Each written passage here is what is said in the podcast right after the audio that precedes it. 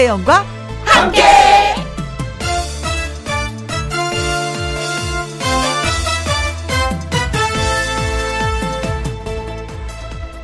오늘의 제목 지금은 안 그러지만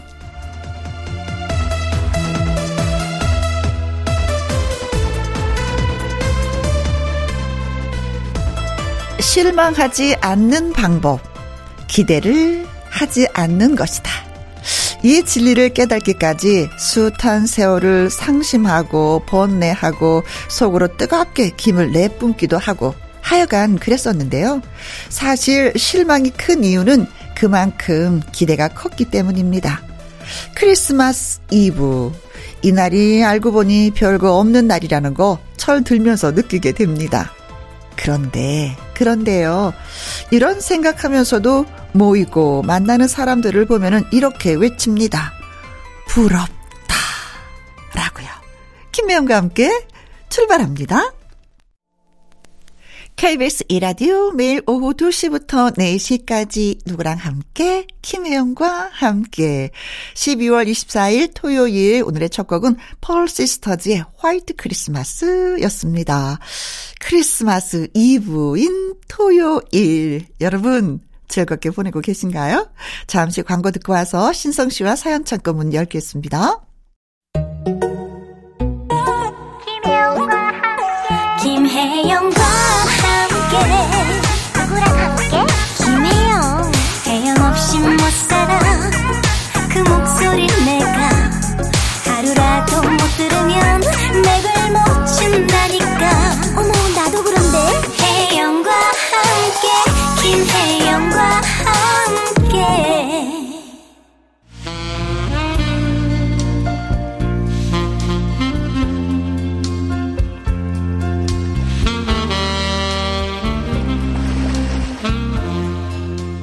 설레는 크리스마스 선물처럼 기다려지는 여러분의 이야기. 김혜영과 함께 사연 창고 오픈.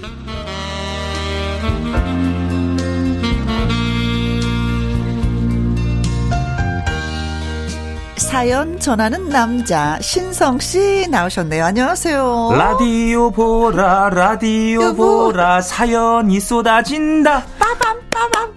안녕하세요 토요일의 사전남 신성 인사드립니다 애청자분들 어, merry merry merry Christmas 와. 아니 사실 저는요 분위기 잘 모르겠더라고요. 왜 네. 차 타고 왔다 갔다 하니까. 그쵸. 그런데 신성 씨를 보니까 오 오늘이 크리스마스 이브 확실하게 느낀 게 오늘 좀 산타처럼 나타났죠 네. 빨갛게 빨간 모자, 빨간 세타와 그랬죠. 빨간 바지까지. 바지까지. 야, 이 바지를 빨간색으로 이게 소화하기 힘든데. 어, 이브라서 분위기 좀 내려오고 이렇게 왔습니다. 여기에다가 좀 뭐좀 달아주세요. 트리처럼. 느리처럼? 네. 반짝반짝 반짝반짝 반짝. 어, 그냥 그 신성 씨가 그 앉아 있는 그 자체가 그냥 저한테는 선물이네요. 아 왠지 음. 오늘 제가 산타 같고 우리 혜영 누님이 루돌프 같습니다. 코빨개 네, 코끝이 좀 빨개졌네요. 추워 갖고. 아 추워 아 추워 네. 아 세상에 보이는 라디오는 아니지만 이래도 또 이렇게 성의 있게 예, 빨간 옷으로 예, 그렇습니다. 그야말로 도배를 하고 오신 그렇습니다. 네. 예 고맙습니다 아니 방송 마치고 어디 갈 예정이에요? 아, 크리스마스 이브잖아요. 음, 뭐, 매년 만나는 사람이 있습니다. 아 어, 누구 부, 아. 부모님? 아니요. 아니야 그렇지 어, 나홀로 집에 그, 아 맥칼리컬 네.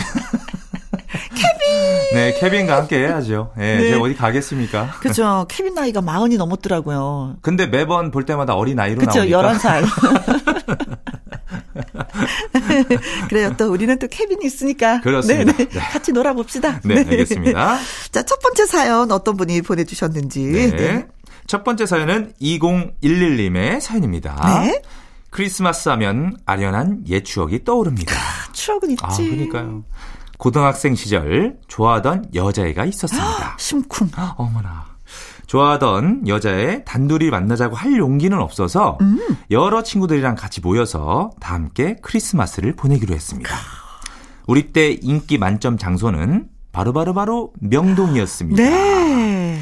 가서 돈가스도 먹고 길거리 구경도 하고 음. 크리스마스 명동에 사람이 얼마나 많습니까? 음, 힘들 법도 했지만 좋아하는 애랑 함께해서 기분이 너무 좋은 나머지 좋았겠다. 그런 게 신경이 하나도 쓰이지 않았습니다. 네. 어쩌다 보니 밥을 먹을 때도 자리도 그 애랑 나란히 앉게 되고 걸을 때도 그 애랑 같이 걷게 되고 네. 어 이건 우리가 운명이란 뜻인가? 띵. 별게 다 특별하게 느껴졌던 밤입니다. 그날 용기를 내서 고백을 했더라면 네. 청춘 드라마의 한 장면이 완성됐겠지만 드라마와 현실은 다릅니다. 아쉽게도 저는 소심한 남자애였고 어. 그 여자애는 제 마음을 눈치채지 못했고 어영부영 연말까지 시간이 야속하게 흘렀습니다. 제 마음 결국 그렇게 저만 아는 것이 되어버렸네요. 그땐 속상하고 애가 타고 그랬던 것 같았었는데 시간이 지나서 희미해지고 네. 그냥 그때 참 풋풋했네 웃음을 짓게 됩니다. 크리스마스 하면 아직도 그날의 제가 떠오르니 그런 소중한 추억이 있어서 다행입니다. 그 여자애도 어디선가 잘 살고 있길 이렇게 보내주셨네요. 잘 살고 있길 하면서 마음속으로 또 기도를 해 주셨네요. 네. 아, 그쵸. 옛날에 그 명동은 그냥 가기만 해도 흥분이 돼요. 맞아요. 사람 구경을 하러 가는 거야. 그- 특별히 뭐 할 것도 없어. 그냥 맞아요. 거리를 걷는 거예요. 을지로부터 딱 들어서게 되면은 그 왜 현땡땡 그 백화점 네. 앞 보면은 막 난리도 아니잖아요. 그렇죠. 와, 네. 사람 막 치고 막 네. 나도 사람을 네. 구경하고 그 사람도 나를 구경하고. 맞아요. 뭐 밀물 썰물이 돼서 뭐 사람들이 아이고. 쑥쑥, 어. 그냥 그렇게 사람 막 이렇게 툭툭 치면서 가면서도 기분이 좋은 거예요. 그 그렇죠. 기분에 어, 여기 여러 사람과 함께 하고 있구나. 그렇지. 근데 또 중간 중간 보면 또 커플들이 또 걸으면서 남자애들이 얼마나 웃긴 줄 아세요? 그 본인 여자 보호한다고 막 이러고 막 이렇게 가드. 쳐가지고 막 보호 막 이렇게 막 보디가드처럼 막 이러고 막 가고 막 되게 웃겼었어요 그런 게. 아, 다 그립다, 다 그리워, 얘기해 주시니까. 어, 아, 그래도 2011님은 크리스마스 하면 이런 추억이 있어서 다행인데, 네. 신솔 씨 어때요? 추억이 있지, 뭐, 없겠어요. 뭐. 아니 뭐 흘러간 뭐 그렇지. 그런 추억들은 있기는 한데 연애, 연애는 한 두어 번은 했을 거 아니에요? 그렇죠 쑥맥은 아니었습니다. 그래도 어, 연애 경험 좀 있긴 있었는데. 용기도 있었어. 고백을 했을 거 아니에요?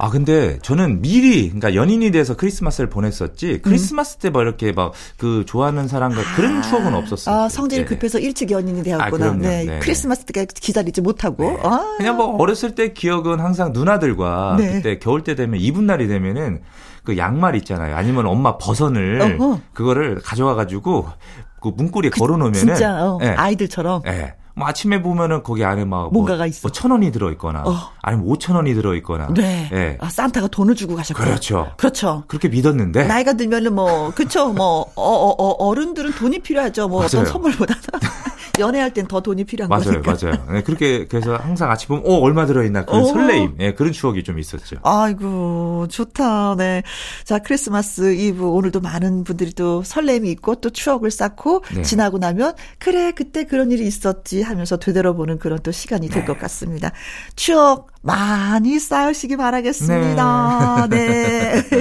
어, 어 우리의 주인공은 뭐 차마 그 고백하지 못했었는데 고백할 수 있으면 오늘 고백 많이 하시기 바라겠습니다. 네. 부활의 노래 띄워드릴게요. 아름다운 사실.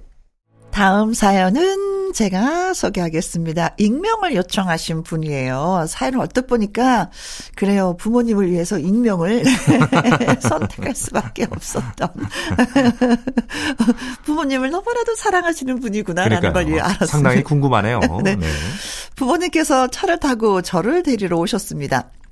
어, 그런데 차를 타자마자 차 안 공기가 쎄한 게, 아, 두 분이 다투신 게 분명했습니다. 저는 무슨 일인지 상황 파악을 한 후에 최대한 공정하게 이건 엄마가, 이건 아빠가 잘못하신 거라고 정리를 해드렸습니다. 그런데 갑자기 엄마가 막 화를 내시는 거예요. 얘, 네가 뭐 판사니? 어머 그리고 네가 뭔데 우리 신랑 욕을 하고 그래. 야 너너 진짜 웃긴다 진짜. 어머 얘 장가나가 안 그래 여보 그치? 아이 내 말이 말이야. 아유 네가 막 우리 부부살이 뭘 안다고 이 자식아. 어? 그렇게 잘하는 애가 장가는 왜 안 가냐? 여보 얘 내리라고 하자. 어? 그리고 우리끼리 맥주나 한 잔 가. 응? 내가 쟤 때문에 속 터져 진짜 장가도 안 가고 왜 저러는지 모르겠어. 그러게 말이야. 우리 맥주 한잔 하러 말이야. 가자. 응? 아이 좋아. 이게 무슨 상황인 건지. 순식간에 한편이 되어버린 부모님께 저는 기승전 장가가라라는 잔소리만 듣고 도로에 버려졌습니다. 아 진짜 도중에 어찌나 황당하고 어이가 없었는지 대체 제가 뭘 잘못한 거죠? 고래 싸움에 새우등 터지고 마른 하늘에 날벼락을 맞았습니다. 아이고 정말 부부의 세계는 모르겠어요. 아, 참 재밌어요. 이런 거 보면은 네.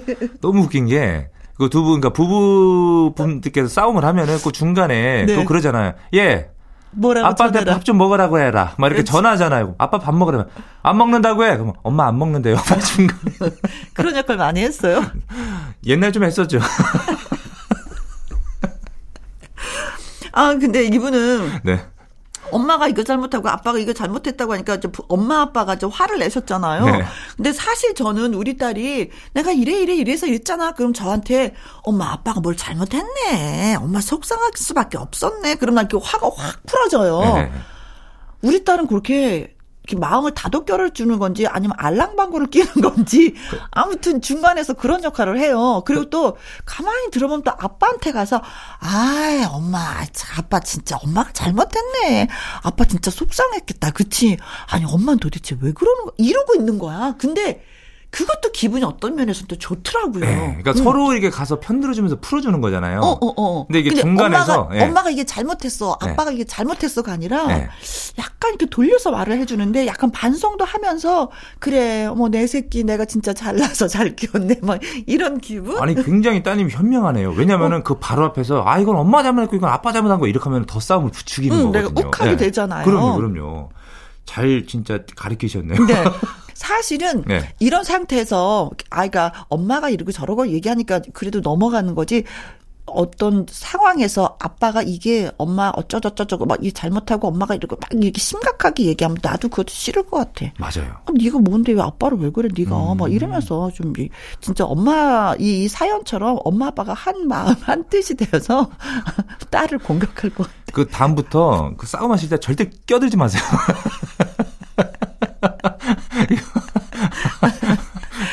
어, 이거는 뭐, 뭐, 뭐, 이렇게 정리를 해줘도 네. 욕을 먹는 상황이니까 이거는 그래요. 진짜 두 분이서 투닥투닥 하다가도 이게 풀어지실 분들이거든요. 지금 사연을 그렇죠, 보니까. 예, 그렇죠, 네, 네. 특히 이제는 뭐, 뭐 친구들이 아, 야, 니네 남편 진짜 웃긴다, 얘뭐 이러잖아요. 네. 그럼 그 친구 만나기 싫은 경우 있어요. 맞아요. 네. 어머, 저- 네가 뭔데 왜 내 남편 그렇게 욕하니? 네가 내 어, 남편 싸울 때 뭐를 한다고 싸우더라도. 부부는 부부거든요. 맞아요. 결론은 네. 그러니까 절대 남의 부부 싸움에 엄마 아빠 부부 싸움에 껴드는 거 아닙니다. 맞아요. 네, 네. 그냥 얘기만 들어주시고 맞아요. 어 그래 너 힘들었겠다 네. 토닥토닥만 해주시면은 네. 아니면 다- 잠시 자리를 비우세요, 그냥. 어, 그 친구한테 다시 또 찾아오게 되고 딸한테 다시 한번 위로를 받고 싶은 맞습니다. 경우였습니다. 네. 사실은 위로받으려고 하는 얘기거든요. 맞아요. 어, 내 얘기 좀. 들어줘, 이건데. 음, 예. 그렇습니다. 네. 누구한테 절대 흉보면 안 됩니다. 아니, 우리 혜영 누님 딸처럼 각자 가가지고 편들어주고. 용돈 받고 그럼요, 용돈들 받고. 네. 자, 백지영의 노래 띄워드릴게요. 사랑 하나면 돼. 김희영과 함께 사연 창고 다음 사연은 네. 이번 사연은 임두현님의 사연입니다. 네. 케이크를 샀더니 사은품으로 넥 워머를 받았습니다. 아 목도리 같은 거. 그렇죠. 그렇죠. 좀 짧은 거. 따뜻하게. 네. 음. 안쪽이 기모로 되어 있어 따뜻해 보이긴 하지만 왠지 생긴 것도 좀 별로고 사은품이라 음. 남들 눈에도 걸려 그냥 집에 놔뒀습니다. 네. 퇴근하고 집에 돌아오신 아버지께서는 날씨가 너무 추워 큰일이라고 옷을 갈아입자마자 이불 속으로 후다닥 들어가셨어요. 네. 아버지는 건축일을 하시느라 아이고. 하루 종일 바깥에 계시거든요. 몸이까지 꽁꽁 예, 뼛속까지 네. 얼었네요. 음. 문득 사은품으로 받은 넥 워머가 생각이 났습니다. 아빠, 어, 이거 한번 뭐 해보세요, 이거. 안쪽이 기모라, 어 진짜 따뜻할 거예요. 아이고야, 어우, 어우, 어우, 따뜻하네. 아유, 나 때문에 산 거요? 아유, 고맙다, 우리 아들. 아유. 음. 아, 아니에요. 그냥 어디서 생겼어. 그거 밖에 나가실 때, 목에 하고 계세요. 그럼 좀 따뜻해지실 거예요. 네. 그 넥 워머가 케이크 사은품이긴 하지만 설명하기도 귀찮고 음. 에이 뭐 아버지께서 따뜻하면 됐지라는 생각에 그냥 넘어갔습니다. 네. 다음날 아침 그 넥 워머가 소파 위에 있는 거 아니겠습니까? 아, 그냥 네. 안 갖고 가셨어, 아버지가? 그래서 전 아버지께서 깜빡하고 안 가지고 나가셨구나 생각했습니다. 네. 늦은 저녁에 집에 돌아왔더니 제가 들어온 소리에 깨셨는지 아버지께서 물을 드시러 방에 나오셨습니다. 네. 아빠, 아, 왜 그거 안 하고 가셨어요? 예? 아이, 그, 아유, 그거 아까워서 그거 어떻게 하고, 아유, 따뜻하고 이쁜데 그거, 어? 어떻게 그 공사장에 가져가서 그걸 저걸 하고 있냐? 아유, 아껴서 하고 다녀야지, 응? 아이고. 전 그냥 생각지도 않게 생긴 사은품을 드린 것 뿐인데, 음. 이게 뭐라고. 평소에 부모님께 감사의 표현을 정말 안 했다는 생각도 들고, 네. 자신한테도 부끄럽고 화가 나서 헛웃음과 함께 코끝이 찡해져서 눈물이 났습니다. 아버지께 죄송하다고, 그리고 아버지께 항상 감사하다는 말씀을 드리고 싶어요. 네. 아버지, 제가 세상에서 가장 존경하는 사람이 아버지라는 거 아시죠? 아버지, 고맙습니다. 그리고 사랑합니다. 건강하세요. 이렇게 보내주셨습니다. 이야, 아버지가 비록 힘든 일은 하시지만 네. 인생에 있어서는 성공을 하셨네요. 네. 저는 그렇게 생각해요. 왜냐면 어 아이들이 네. 자제분들이 자식들이 부모를 존경한다라는 표현 그 쓰는 그 자체만으로도 네. 저는 성공한 삶이라고 생각해요. 저도 어려서부터요, 그 왜 학교에서 그 뭐 쓰잖아요. 음, 음. 뭐 가장 존경하는 인물하면 네. 저는 항상 아버지를 썼어요. 아. 왜냐하면 저희 아버지가 자수성가를 하셨거든요. 네. 그러다 보니까 정말 힘들게, 정말 어렵게, 음, 음. 힘들게 힘들게 해서 마련하셔가지고 자식 다섯 명을 다 키우셔가지고 음. 진짜 너무 훌륭하신 거예요, 저는. 그래서 막 뭐 위인전에 나오는 뭐, 뭐 세종대왕님부터 해서 뭐 여러분들이 뭐 훌륭하신 분들이 많지만 저는 항상 음. 그렇죠. 아버지를 썼거든요, 저는. 음, 음, 음, 예. 음. 그래서 저도 임두현님의 사연을 보면서 느낀 게 뭐냐면 이 사연을 보내주셨잖아요. 네. 그 넥 워머를 보면은 자기는 어찌됐든 사은품을 가지고 와서 아버지께 드린 건데 이 사은품이 진짜 뭐라고 음. 생각 없이 그냥 예, 그죠 아버지가 드린 건데 따뜻하게 하셨으면 좋겠다. 나는 좀 쓰기 좀 그죠. 그렇고 네. 아버지가 뭐 일하시면서 쓰면 네. 괜찮다라고 생각했는데 아버지는 그것마저도 너무 맞아요. 귀해서 우리 아들이 나를 위해 일하면서 사왔구나. 어떻게 쓸 수 있느냐. 네. 어, 내가 귀한 자리에 갈 때 그때 써야지. 네. 이런 마음이셨는데. 그래서 더 좋은 걸 아버지께 선물하지 않을까 저는 예 생각이 듭니다. 음. 네. 아우, 크리스마스 때 하나 뭔가를 맞아요. 따뜻한 목도리를 네. 해드려야 되겠다. 따뜻한 패딩 하나 또 이렇게 또 음. 예, 사다 드리지 않을까 이런 생각도 짠하다. 듭니다. 네. 진짜 찡하다. 음. 네. 부모님은 왜 우리가 생각하지 못했던 생각들을 이렇게 하실까? 아우 어른이시잖아요. 인생을 더 사셔서 그러는 걸까? 그럼요, 그럼요. 진짜 인생을 더 살아봐야 될까 아직도 저는. 음. 음, 아우, 따뜻합니다. 예, 정말 크리스마스 훈훈합니다. 이브에 어울리는 너무나도 따뜻한 그런 얘기입니다. 네. 음, 존경한다고 하니까. 음. 근데 저희가 편지로 존경해요, 사랑해요, 고맙습니다라고 하셨지만 직접 이제 아버지 앞에서 그런 말씀 드리면 분명히 아버님은 눈물 코코도 찡 나면서 음 그냥 그냥 푹 안아주실 것 같아요. 코끝이 찡하면서 이제 이제 눈끝도 이제 찡해지죠. 그렇죠. 그 느낌 한번 느껴보시라고 네. 아버님 앞에서 꼭 표- 표현, 표현을 좀 해보셨으면 좋겠습니다. 네. 네. 아버님 많이 행복하시겠다. 아우 연말이라 너무 따뜻한 사연인 것 같아요. 네. 그래서 이 노래 저희가 음, 골라봤습니다. 싸이의 노래입니다. 아버지 김희영과 함께 이번 사연은 유정님이 보내주셨습니다. 안녕하세요. 저에게는 중학생 때부터 알고 지낸 친찐이 있습니다. 찐친. 네 정말 친한 친구. 네. 그런데 그렇게 오래된 사이인 친구한테 아직도 서운한 게 있다고 하면 믿으시겠어요? 어, 그래요? 오. 그 친구는 뭐랄까, 음, 자기 일은 말을 잘 안 해요. 일이 다 끝나고 나중에 가서야 겨우 말을 할까 말까? 회사를 그만두고 쉰다거나 여행을 다녀왔다거나 제 기준으로는 빅 이벤트 일을 한참 나중에 모든 것이 다 끝나고 나서 이야기를 해서 깜짝 놀라게 합니다. 너, 너그 회사 관뒀다고? 왜? 아이 그냥 뭐 아 그렇게 됐어. 아 이미 관둔 거 뭐 구구절절 뭐 설명해서 뭐해. 너, 너 언제 여행을 다녀왔어? 언제, 언제? 아 그냥 뭐 답답해서 휙 하고 바람 바닷바람 쐬고 이렇게 왔지. 아이 근데 고작 이뭐 2박 3일이었는데 아이 뭘 말해. 아니, 그래도 그렇지. 작은 것도 나누고, 꽁냥꽁냥, 그냥 뭐 수다 떨고, 그러는 게 친구지. 다른 게 친구인가요? 저는 반대로 사소한 일도 다 말하는 편인데, 갑자기 얘가 이런 애가 귀찮은 거 아닌가? 자, 성찰도 하게 됐습니다. 자기 힘든 거나 속내 이야기도 잘 안 하고, 맨날 저만 말하고, 원래 그런 거 모르는 건 아니지만 되게 되게 서운할 때가 있어요. 아, 그쵸. 네, 하셨습니다. 정말 친한 친구일수록 음, 음. 서로의 그 속마음을 털어놓고 막 고민거리, 뭐 힘든 일 이렇게 얘기하면서 서로 위로가 이렇게 위로를 하잖아요.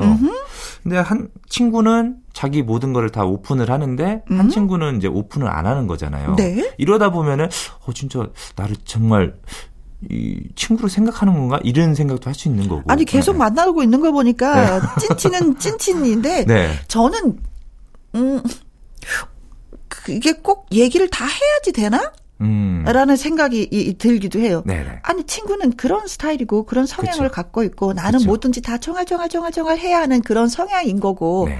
그러니까 둘이 쿵짝이 맞는 거지 서로 종알종알종알종알종알하면 이게 또 힘들어요.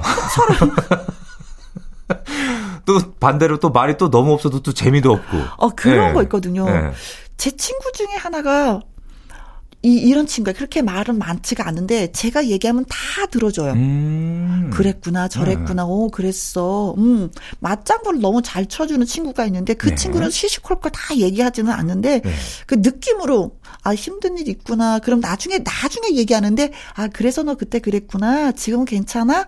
그래, 다행이다. 음, 음. 토닥토닥. 전 그러고 그냥 넘어가거든요. 저는 딱 중간인 것 같아요. 음, 그러니까 할 말을 딱 해주고 좀 그러니까 그래도 본인에 대한 이제 저도 이제 프라이버시가 좀 있으니까 많은 거를 다 공개는 안 하고 어느 정도만 딱 음, 그렇지. 얘기해주고 사람이 그렇죠. 너무 공개를 해버리면은 음. 또 이게 나중에 나에 대해서 파악을 너무 많이 해버리니까 음, 네 그런데 이거 서운해하지 마세요. 그럼요 음, 아, 좋은 거예요. 네. 괜찮아요. 쿵짝이 너무나도 잘 맞고 계신 거예요. 음, 그 네. 친구에 대해서 모든 걸 너무나도 그때그때 상황에 따라서 다 알고 싶어 하는데 네. 또다 알려주기 시- 시- 싫어하는 친구도 그렇죠. 있긴 있어요. 네, 본인 또 자존심이 있는 친구들은 다 공개를 많이 안 하게 되거든요. 그리고 네. 지나고 나서 다 얘기하니까. 그쵸. 어, 그랬어. 많이 힘들었겠네. 아이고. 마치- 그래. 맛있는 거 사줄게. 가자. 뭐 이런 역할만 해도 그 친구는 너무 좋아할 것 같아요. 마치 드라마. 같은 친구네요. 다음 해를 절대 공개 안 하는. 지나고 나서 이야기를 하는. 근데 혼자 이렇게 모든 걸 이렇게 삭히는 친구이기 때문에 네. 그 유정 씨를 더 많이 유정 씨의 얘기를 더 많이 들어줄 수도 맞아요. 있는 거예요. 그런 것 같아요. 음, 네. 맞습니다. 아유, 아, 네. 두 분이 호흡 잘 맞네요. 그러니까요. 저도 그 친구가 진짜 좋거든요. 음, 얘기 잘 들어주고, 어머, 그랬구나, 어, 뭐 했구나, 이러면서. 맞아, 맞아, 네. 맞아. 마치 제가 동생 된 기분? 언니한테 다 고자질하는 느낌? 뭐 이런 거 느껴요, 순간순간. 음. 어, 듬직하기도 하고. 좋은 친구입니다. 네. 그렇습니다. 조금만 양보하세요. 소명과 김정호 두 분이 같이 노래하죠. 최고 친구. 다섯 번째 사연은 김성호님의 사연이 되겠습니다. 네. 소개해 주세요. 네. 남들이 라디오에서 사연 소개되는 게 부럽다고 부럽다고 날린 아내 때문에 글을 보냅니다. 오, 고맙습니다. 오. 아내 되시는 분. 네. 무뚝뚝한 남자랑 결혼해서 일평생 이벤트 복도 없다. 음. 아내가 맨날 하는 말입니다. 저는 솔직히 기념일도 생일도 별로 중하게 생각하는 사람이 아니라 아내가 저를 안 챙겨줘도 섭섭하지 않습니다. 음, 네. 그런데 아내는 지치지도 않는지 매 뭔가 바라는 눈치입니다. 네.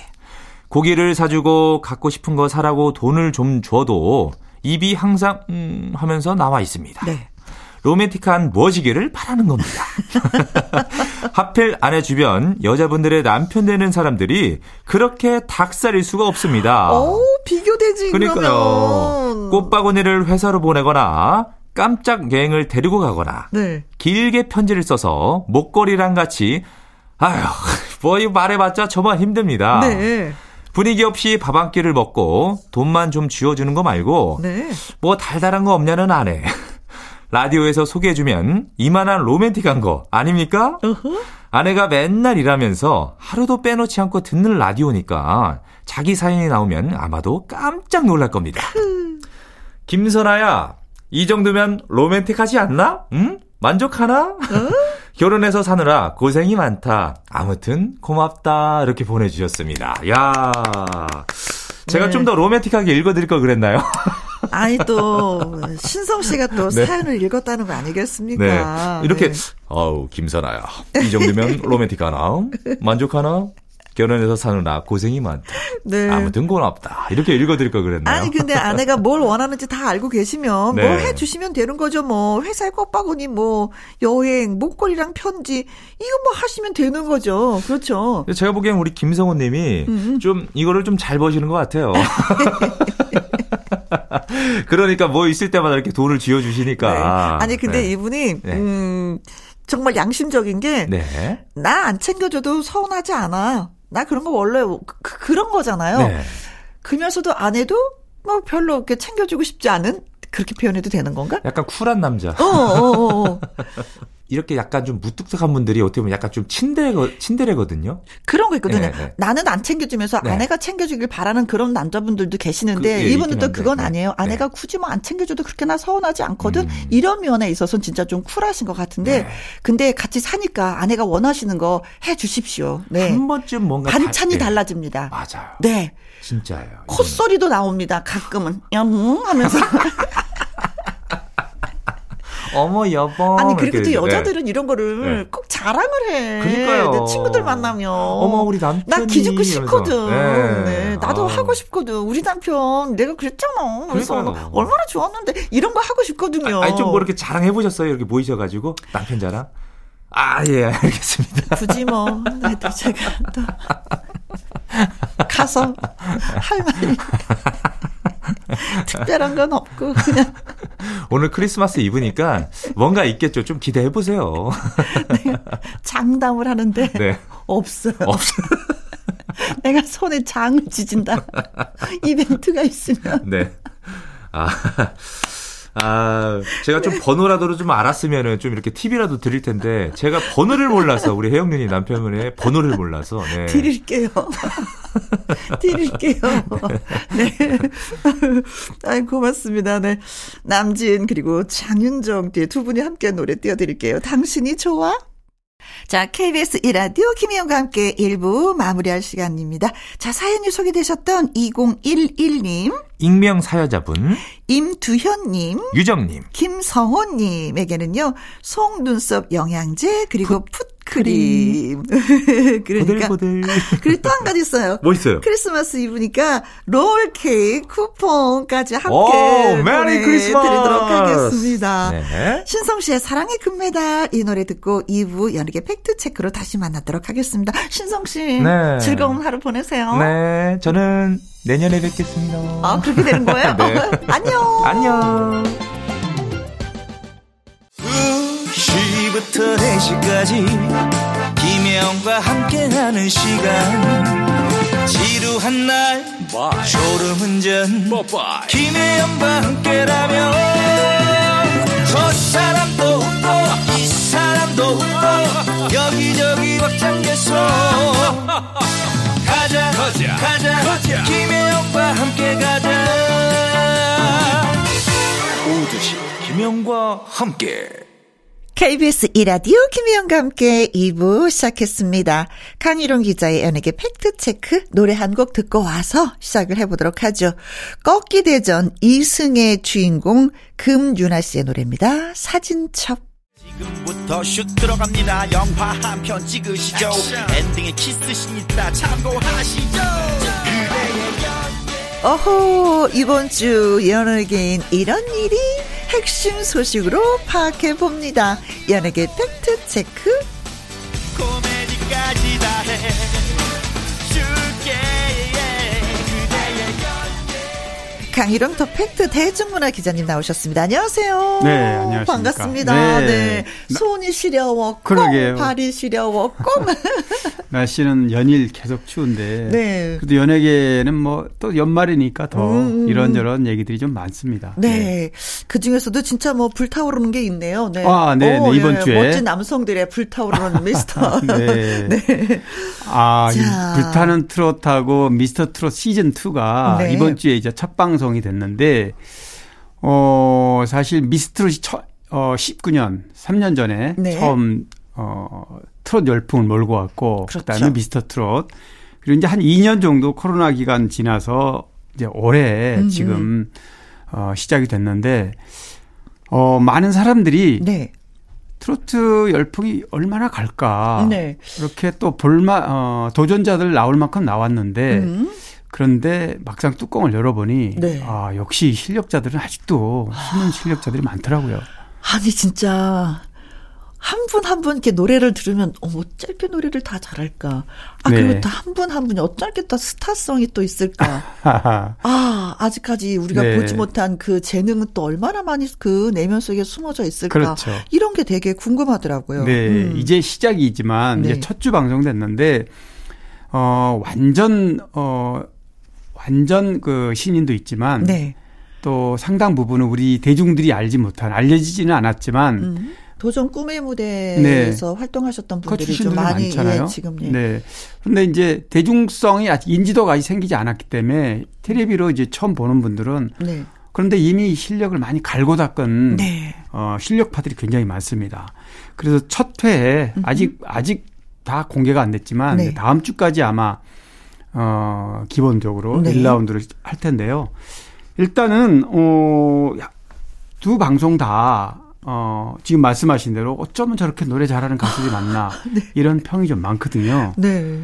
그래서 첫 회는 우선 미스터 트롯 시즌 2가 뭐 시청률은 좀 높더라고요, 객관적으로. 20%가 넘게 네, 나왔어요, 네, 네. 보니까. 어, 불타는 트롯도 뭐 적은 시청률은 아니에요. 네. 어, 그런데 어, 지금 이 두 프로그램이 물론 이제 미- 어, 트로트 열풍의 한 중심에 있긴 합니다. 네. 그런데 알고 보면 사실은 저는 이렇게 생각합니다. 뭐 KBS 같은 경우는 저- 어, 전국 노래자랑도 있고 네. 또 가요 무대도 있고 음. 많은 트로트 가수들의 저변 확대는 어, 기존에 아, 또 아까 우리 김영 씨 출연하는 네, 아침마당도 도전, 도전 마찬가지고 무대. 예. 이런 프로그램에서 이렇게 갈고 닦은 실력들을 이런 경연대에 나와서 보여주는 거거든요. 네. 그래서 이제 실력을 어 검증이 되면 음. 이제 다시 뭐 임영웅, 영탁, 뭐 네. 김호중처럼 이렇게 대중적인 인지도를 가지고 또 다시 그 도전하는 네, 거죠. 그런 모습으로 이제 비춰지는 건데요. 아, 이번에도 굉장히 흥미진진해요. 그래서. 네. 네. 사실 뭐 타 방송사에서도 이제 트롯 프로 경연 프로그램들이 다 있었어. 그래서 네네. 뭐 1, 2등을 가렸었잖아요. 그렇죠. 옥석같이 예, 정말 재능 있는 분들을. 근데 그분들이 다시 도전을 한다는 얘기죠. 네, 굉장히 많아요. 네. 근데 이걸 다시 한번 이렇게 네. 어 근데 그거는 왜 그러는 걸까요? 타 방송사에서는 그들이 그 뽑아놓고 성장을 시키지 못해서 다시 한번 도전을 하는 건가요? 아니면 그 과정을 통해야지만이 내가 다시 한번 어, 스타의 그 발돋움을 할 수 있기 때문에 재도전을 하는 그렇죠. 건가요? 그렇게 봐야 되죠. 왜냐하면 어, 타 방송사에서 음. 어 1등을 했어도 존재감이 크지 않으면 예, 존재감이 없더라고요. 그렇습니다. 그렇기 때문에 다시 한번 이래 음. 지금 상징적으로 지금 양쪽 어, 오디션을 지금 시작하는 거거든요. 네. 그래서 양쪽이 좀 분산이 돼 있는데 음. 여기서 제대로 오디션을 단계 단계 거쳐서 제대로 어, 대중에게 존재감을 각인을 시키고 싶다. 네. 뭐 양날의 검이에요. 음. 기성 가수 어쩌면은 타 방송에서 1, 2위 했던 사람이 다시 나오는 거는 좀 위험하거든요. 네. 탈락할 수도 있거든요. 그렇죠. 경연이라는 게 꼭 노래만 잘해서 되는 것도 아니거든요. 네, 네. 선곡도 잘해야 되고 운도 따라야 되고 여러 가지가 다 막 갖춰져야 되는데 그렇죠. 그날의 컨디션도 중요해요. 그렇습니다. 만에 하나 도중 탈락하면 음. 어, 기성 쌓은 어떤 작은 이미지조차도 깎일 수 있다. 네. 그런 위험 부담도 있습니다. 네, 그렇습니다. 네. 그럼에도 불구하고 다시 도전한다는 그 모습은 너무나도 좀 아름답더라고요. 네, 시청자 보는 입장에서는, 사람들의 네, 입장에서는 그렇습니다. 네, 그렇게 듣는데 본인은 얼마나 심적으로 가슴이 떨릴까. 조마조마하죠. 박서진 씨 네. 출연하는 것만 해도 진짜 수- 평상시 이렇게 떠는 사람이 아닌데 네. 손을 그냥 바들바들바들 떠는데 어, 열심히 보셨네. 어, 왜냐하면 그만큼 긴장한다는 거고요. 네. 또 박서진 씨 같은 경우는 이 말이 나왔으니까 얘기한다면 음, 원래 장구의 신이로 그렇죠. 이미지가 되어 있잖아요. 네. 그래서 무대에서 그런 퍼포먼스를 하면서 부르는 노래에는 굉장히 좀 최적화되어 있는데 네. 어, 그런, 어, 어, 장구 같은 걸 따로 떼고 네. 순수하게 서서 노래만 불, 불렀을 경우에 음, 본인의 어떤 부담감 굉장히 그렇지. 커질 건데요. 네. 모르겠습니다. 다음 라운드에 어떻게 될지 좀 굉장히 네. 궁금하긴 해요. 어, 뭐, 앞으로 이제 세계 K-트롯을 널리 알릴 수 있는 큰 무대이기 때문에 네. 그분들의 활약이 더 많이 기대가 되고 또 열심히 지켜보도록 네. 하겠습니다. 네네. 네. 파이팅입니다. 아니, 근데 상금이 진짜 어마어마하더라고요. 아, 상금은 뭐 처음부터 뭐 5억을 책정한 프로도 있고 네. 이제 뭐 오징어 게임 형식으로 이렇게 중간에 어, 상금액이 늘어나는 형식도 있는데 그 역시 뭐 7억 이상이라고 그러죠. 그래서 네. 뭐 상금 때문에 꼭 그러는 건 아니지만 음. 어쨌든 이제는 그만큼 대중의 어 인지도가 커졌고 또 어, 제작비도 100억 가까이 되기 때문에 네. 그런 정도는 이제는 뭐 그렇게 놀랄 만한 일은 아닌 것 같습니다. 네. 아무튼 새로운 전설이 또 네, 시작이 탄생할 됐습니다. 수 있느냐? 네, 네, 네, 그렇습니다. 자, 뭐 미스터 트롯 1의 우승자 하면은 임영웅 씨고 그렇죠. 래서또 선배. 노래를 한 곡 예, 띄워드리겠습니다. 런던 보이. 자, 다음 주제로 넘어가 보도록 하겠습니다. 와, 박수 칠 일이 생겼네요. 네. 박수홍 씨가 드디어 결혼식을 결혼. 네, 하네요. 어제 결혼식을 했죠. 네, 네, 네. 뭐 여기가 얼마 안 가까운 곳이에요. 여의도에서 했어요. 네, 여의도. 뭐 호텔에서 한 호텔에서 했는데 어 박송 씨 어, 결혼은 음. 그리고 뭐이 시간에도 소개를 해드렸지만 작년 7월에 혼인 신고를 했고요. 네. 어 아내 되는 김다혜 아내 김다혜 씨는 이제 나이가 23살 연하입니다. 맞습니다. 두 사람의 그 결혼식에 많은 음. 연- 동료 연예인들이 축하해주고 네. 축복해주고 어 개그맨 손원수하고 붐 네. 그 음, 사회를 봤죠. 네, 사회를 봤고 또 뭐 박경림 씨라든가 멜로망스 김민석 가수 이찬원 이런 또 분들이 네. 축가를 아, 또 축가를 또 불러주고 뭐 상당히 많은 예능인들이 참여를 했어요. 그 박송 씨가 KBS 공채 출신인데 네. 초기에 데뷔한 직후에 감자골 4인방을 활동했거든요. 음, 음, 음, 음. 김국진, 김용만, 유재석, 네. 김수용 네. 이렇게 그래서 이 멤버들도 어 참석을 했는데 김용만 씨는 녹화 일정 때문에 참석을 못했거든요. 아이고 네. 많이 아쉬웠겠다. 네, 저는 김용만 씨 왜 참석 못하는지 이- 소통을 했어요. 네. 그랬더니 아유 무조건 달려가야 되는데 음, 음, 음. 하필 이런 어 일정이 좀 잡혀서 또 따로 얘기를 했다 그럽니다. 네네네네. 그래요. 지금 굉장히 많이 힘든 상황, 아직까지 뭐 결론이 났지 않기 때문에 굉장히 많이 힘든 상황임에도 불구하고 결혼을 할 수밖에 없었던 것은. 그렇죠. 네.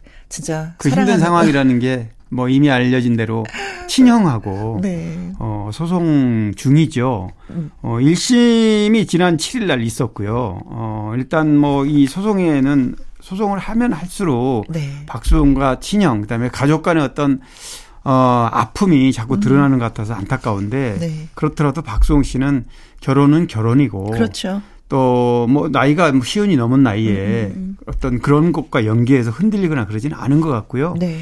그래서 어, 방송 활동도 어, 제- 정상적으로 음, 음, 음. 어, 이번 결혼식 장면이 다 공개가 된다고. 공개, 예. 어. 뭐 내일 모레 곧, 어, 종편 채널에서 한다고 그러죠. 그러니까 네. 결혼식은 비밀에, 비밀리에, 음. 어, 작은 결혼식 네. 형태로 동료 연예인들만 참석해서 축하를 해줬고요. 네. 그 장면들은 이제 준비하는 단계부터 결혼하는 장면을 네. 텔레비로 공개한다고 그러니까 네. 그걸로 저도 볼 생각입니다. 네.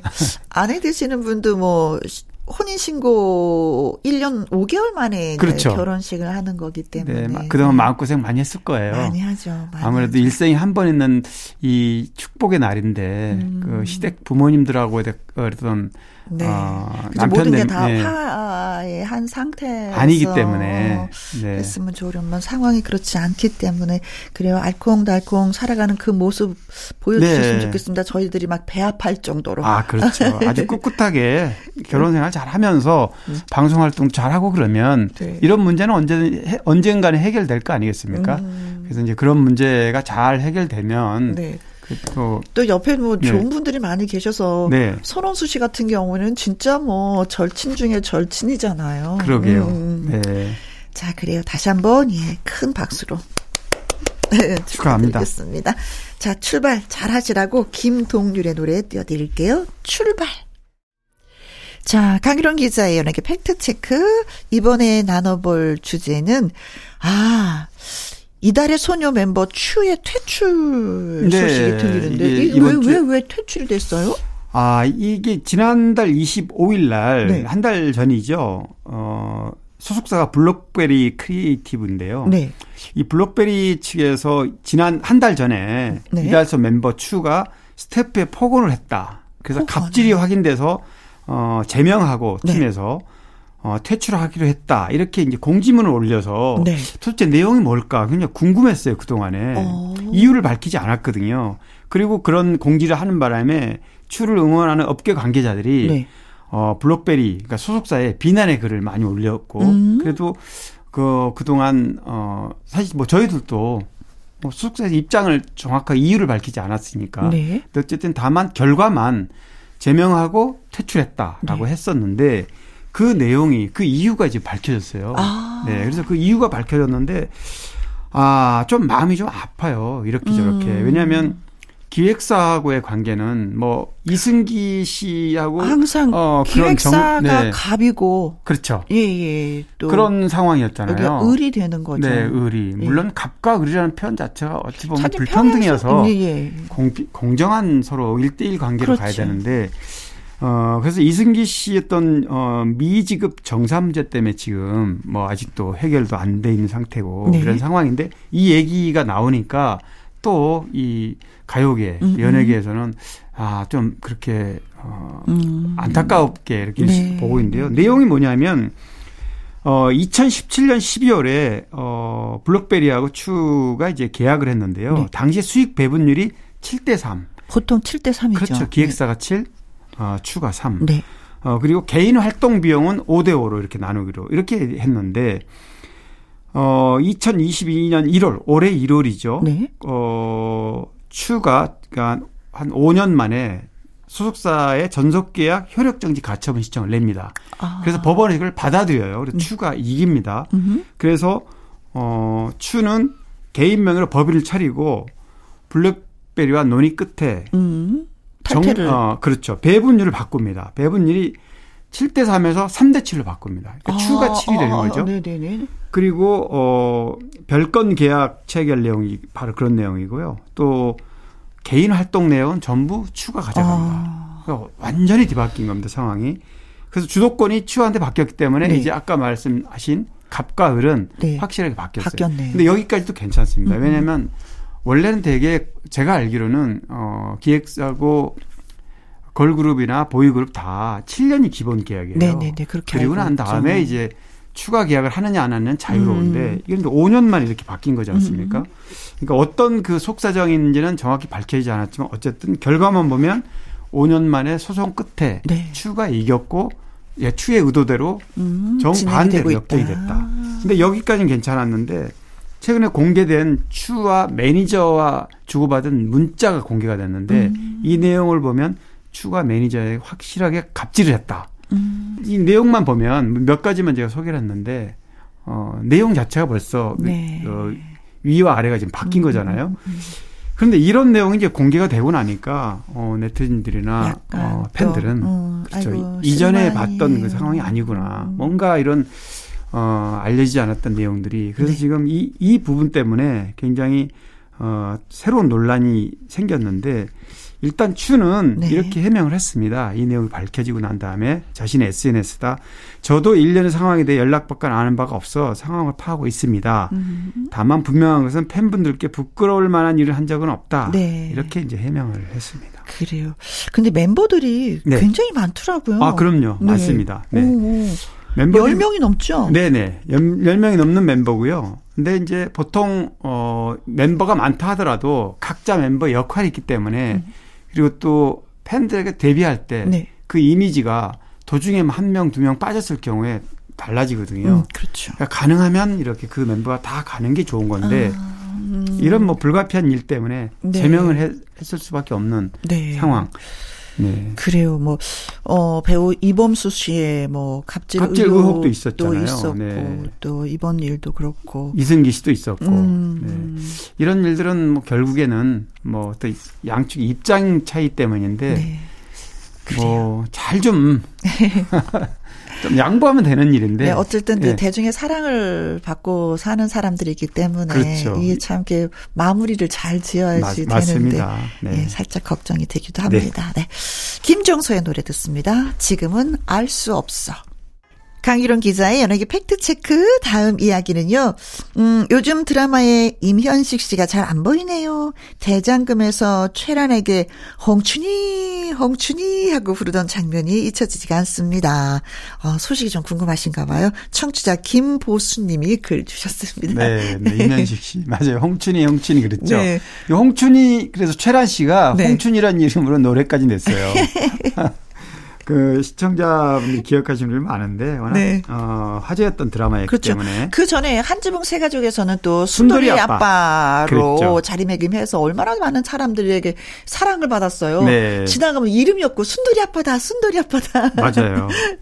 그만큼 어, 우리 임현식 씨는 참 편안한 연기로. 네, 편안한 예. 얘기. 처음부터 본인은 아예 소문- 예. 아, 주연을 포기하고 이 조연 배우로 방향을 틀었고요. 네. 이 조연 배우의 어떤 색깔을 내기 위해서 전라도 부안까지 내려가서 뭐 춘향전이라든가 별주부전이라든가 이런 그 판소리 가사를 네. 연구를 해서 그런 아주 코믹한 네. 그 이미지를 만들었다고 그러죠.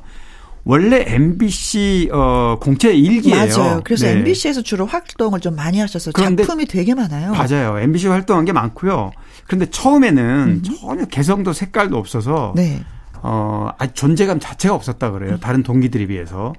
그 바람에, 그, 양주에 네. 장흥면에 가서 농사도 짓고. 아, 맞아요. 그러니까 그때 이미 70년대 초반에 양주에다 땅을 산 겁니다. 음, 요즘 이면식 씨의 캐릭터가 그 전원주택 이미지가 있어요. 맞아요. 뭐 집도 몇 번 소개하는 거, 예. 그렇죠. 예, TV를 봤습니다. 봤죠. 뭐 닭도 키우면서.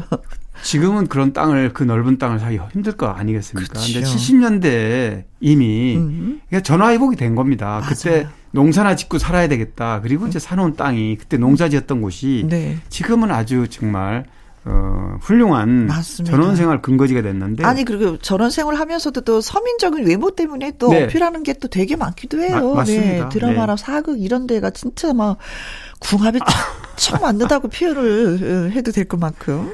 아까 말씀하신 뭐 어, 한지붕 세가정도 그렇고 어 그런 그 코믹한 뭐 드라마 허준 네. 허준이라던가 또뭐 상도, 대장금, 이산, 야. 약방의 감초가 네. 딱 맞는 그런 캐릭터로 어 그런데 지금 청취자께서 말씀하셨듯이 드라마 출연한 지 꽤 됐어요. 네. 한 5년 정도 됐어요. 그렇죠. 2017년에 어 비바빠룰라라는 드라마 출연한 게 마지막입니다. 음, 2018년에. 그러니까 어 드라마는 좀 활동이 뜸했고 네, 예능에는 종종 얼마 전에도 뭐 박원숙 씨랑 좀 가까이 지내서 네, 네, 맞아요. 네. 함께 삽시다에 음, 맞아요. 네. 거기도 자주 출연하셨고 어, 네.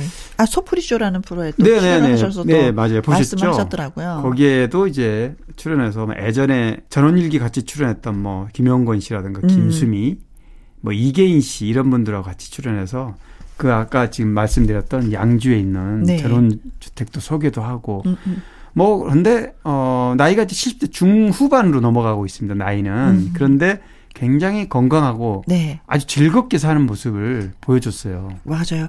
근데 음, 이제는 뭐 재혼을 좀 해보고 싶다라는 할머니도 괜찮아요 하면서 네. 연세가 좀 있으니까 그 역시 믿, 그것도 또- 믿지 않는 아주 예. 그말 때문에 또 빵 터지기도 했는데 뭐래도 좀 밉상이 아니시니까 네, 네, 아, 네, 어른한테 네. 이런 말을 좀 하긴 좀 네, 그렇지만 네, 네. 음, 뭐 언제 무슨 말씀하셔도 그냥 예, 유쾌하게 받아들일 수 있는 네. 거죠. 네. 그냥 다가가면 어 왔어 하고 손 다 덥석 잡아주실 예, 어르신 같아서 참 좋아요. 음, 네, 그래요 진짜 그렇습니다. 건강하고 예 뭐 예능 프로도 좋습니다. 자주 네. 나오셔서 사는 모습 저희한테 좀 보여주셨으면 참 예, 좋겠어요. 네 고맙습니다. 네. 자, 그리고 가수 노용심 씨의 근황이 궁금합니다. 변진섭 씨랑은 듀엣으로 희망사항도 불렀었죠? 하면서 청취자 손민정 님이 글을 주셨어요. 맞아요. 피아노 치면서 또 이 노래 또 부를 때는. 네. 아유, 맞아요. 이대 음대 피아노과 출신이에요. 네. 어, 89년에 변진섭 씨의 2집에 나온 희망사항. 음. 이 노래를 작사 작곡해서 일약 그렇죠. 어, 유명 아, 한동안 되게 바빴어요. 네, 네. 아, 대단했죠. 그리고 어 92년에 음. 네. 본인이 직접 어 노래한 게 있습니다. 별걸 다 기억하는 남자. 그렇죠. 희망상 답각격이죠. 음. 그래서 이제 희망상도 같이 무대에서 부르고 이 노래도 자주 피아노 치면서 부르고 그랬는데 그때 가수 인기 뺨을 쳤어요. 네네. 노영심 씨가. 음. 95년까지도 90년대 중반에도 어 여진이 부른 그리움만 쌓이네 리메이크 그리움만 네. 쌓이네. 네. 네. 어, 원곡. 가수 이상으로 인기를 누렸고요. 그 인기에 힘입어서 방송 진행됐죠. 그렇죠. KBS 노영심의 작은 음악회 음. 굉장히 인기 있어서 이 프로도요. 네. 조근조근하게. 네네네.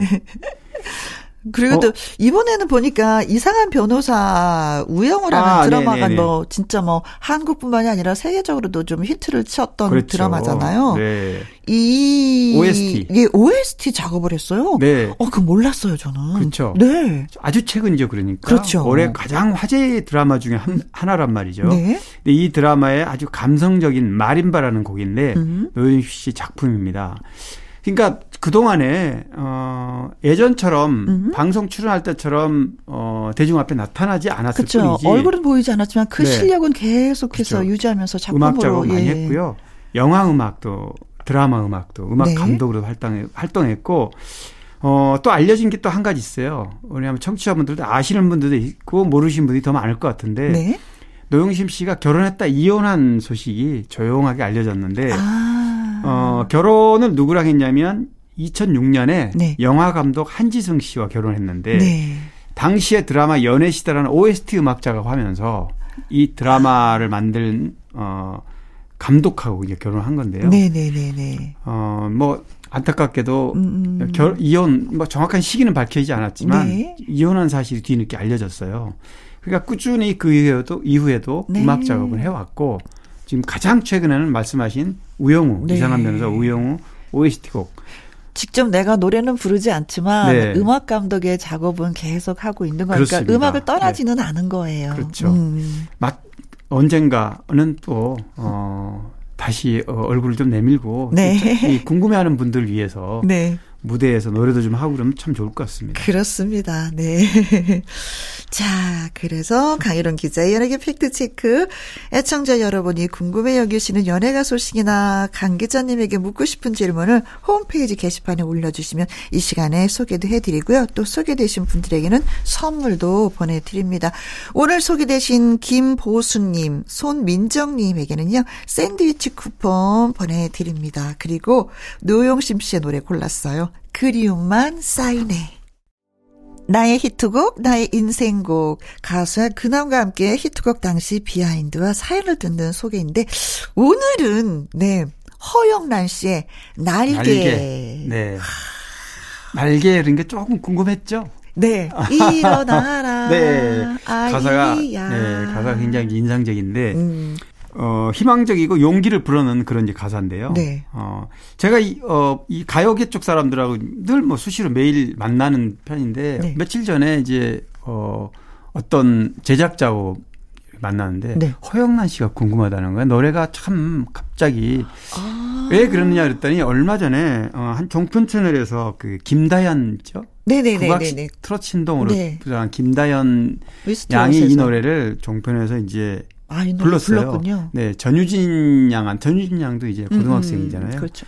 서로 주고받는 편지 띄우는 사연을 하는데 이 날개라는 노래를 불렀는데 아, 이 노래가 너무 오랜만에 아, 노래 들으면서. 분연, 분연, 그, 그, 네. 갑자기. 네네. 아, 이 노래 주인공은 지금 뭐라고. 참 궁금하다, 허영란 씨. 왜냐하면 허영란 씨가 이 노래에 히트한 이후로 활동을 하지 않았어요. 맞습니다. 저도 궁금했고 네. 그런데 어, 이 노래는 많이 듣고 저도 어, 기억에 아주 정말 새록새록 나는 곡이고 네. 노래가 참 좋은 곡이라서 오늘과 허영란 씨 인생곡 그리고 허영란 씨는 뭘 하는지도 좀 궁금하고 네. 이 노래 소개하게 됐는데요. 아이고, 좋아요. 네네. 허영란 씨가 82년에 허영란과 꼭지들이라는 팀명으로 활동할 때 발표했던 곡이에요. 이 노래가. 음, 이 노래는 아까 말씀하신 대로 굉장히 희망적인 어, 맞아요. 가사가 네네. 일어나라, 아이야. 다시 한번 걸어라. 네. 뛰어라, 젊은이여. 꿈을 꿈을 안고 안고 뛰어라. 네. 그리고 또 날아라. 네. 날아라. 네. 어찌 보면은 이런 어 가사말은 항상 언제나 적용이 될 수 있는 건데요. 어 조은파 작사 작곡한 노래고요. 네. 굉장히 그 대중의 마음을 관통했는데 이때가 보면 이 83년에 이게 히트한 거거든요. 솔로로 이렇게 다시 음반을 내고 타이틀곡 내고 1년 만에 히트한 곡인데 네. 이게 86년 아시안 게임을 앞두고 있었고 88년 서울 올림픽 이런 우리 대한민국이 이제 굉장히 어, 전 세계적으로 발전한 어떤 그런 분위기에 이 노래가 나온 겁니다. 네. 그러니까 한 3, 4년 전에. 그래서 많은 사람들이 기대에 찬 그런 어, 희망적이고 국가적으로 한창 경제도약을 일구던 그런 시기여서 그런지 이 노래가 나오고 나서 굉장히 빠르게 히트를 했어요. 네. 어, 그런데도, 어, 안타깝게, 노래는 음. 뭐 히트를 하면서, 이- 어, 허영란 씨가 그해 7월, 83년 7월에 KBS 가요 순위 프로가 있었는데, 가요 톱10. 네. 워낙 유명한 프로그램이잖아요. 골든컵을 이제 수상할 정도로 음, 아주 음, 빠르게 이렇게, 음. 어, 근데 이게 활동한 게 보면 한 5개월인가 얼마 안 돼요. 6개월밖에 되지 않아. 맞아요. 네. 아는 상태에서 그냥 외국으로 그래요. 바로 이민을. 가버렸죠? 네네. 그래서 허영란 씨가 많은 잘 모르죠 젊은 사람들 그래서 네. 이제 어 84년인데 84년 5월 그러니까 83년 연말까지 굉장히 활발하게 활동하다가 불과 한 6개월도 안 돼서 어 딕 패밀리의 리더 네, 이딕 패밀리 맞아요. 개건 보컬로도 활동한 적이 있거든요. 좀, 최성원 씨 네. 드러머였죠. 네. 최성원 씨와 결혼하면서 미국으로 이제 음. 이민을 간 겁니다. 사실상 은퇴입니다. 음. 그 무렵에는 결혼을 하면 대부분 좀 맞아요. 그냥 자동으로 은퇴. 은퇴 쪽으로 네. 이렇게 어, 많이 어, 활동을 중단했는데 국내에 있었다면 혹시 도중에 많이 이렇게 제한이 왔다 그러니까 네. 근데 미국에서 생활 기반이 미국이다 보니까 가요계에 다시 복귀할 기회가 없었던 것 같아요. 음, 맞습니다. 네. 근데 진짜 또 안타까운 소식이 작년이었나요? 네. 어, LA에서 코로나로 인해서 네. 그딕 패밀리의 남편이죠. 네. 아, 네. 네, 최승원 씨가 또. 음, 그러니까 너무 안타깝죠. 안타까운 네네. 소식을. 여러분도 다 아실 거예요. 빠빠빠, 빠빠빠, 빠빠빠, 네, 빠빠 빠, 빠빠빠, 빠빠빠. 이 노래를 불렀던 예, 분인데. 네, 맞습니다. 그러면서도 저왜 금방 웃은 거는 우리 김혜영 씨 노래를 너무 잘해서 노래할 때마다 웃음이 나와요. 오늘은 노래가 좀 비싸요. 근데 또 반가운 소식은 뭐냐면 또 오랜만에 노래를 또 다시 부른다라는 소식이 들려와서. 네네네 맞습니다. 음. 어 올해 한국에 나와서요. 네. 어 33년 만에 그 조은파 작곡가를 만났다 고 그래요. 그러니까 이제 가요 음, 활동을 할 만나셨구나. 생각을 못 했다가 어, 한국에 나와서 우연히 조은파 작곡가를 만나서 자신의 첫 히트곡이자 인생곡이 된이 네. 날개 작곡가잖아요. 그렇죠. 아, 이제 노래를 불러야 돼, 다시 불러야 될 때가 됐다. 음. 이제 노래하자. 이래서, 어, 의기투합해서 네. 노래를 일곱 곡을 만들었는데, 아, 타이틀이 뭐예요? 아, 타이틀곡이 행복한 나라인데요. 음.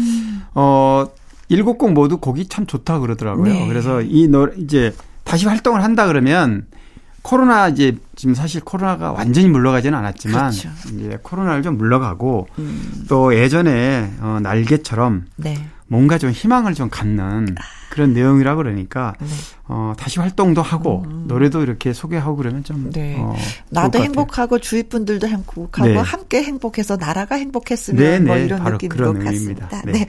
자, 허영란의 날개 들으면서 강유론 기자님 다음 주에 또 만나요 하면서 인사드리도록 하겠습니다. 수고 많이 하셨어요. 네, 고맙습니다. 네. 자, 문자 소개해 드릴게요. 9067님. 12월 24일 제 생일이에요. 무슨 무슨 날에 생일인 사람 은근 서럽답니다. 맞아요.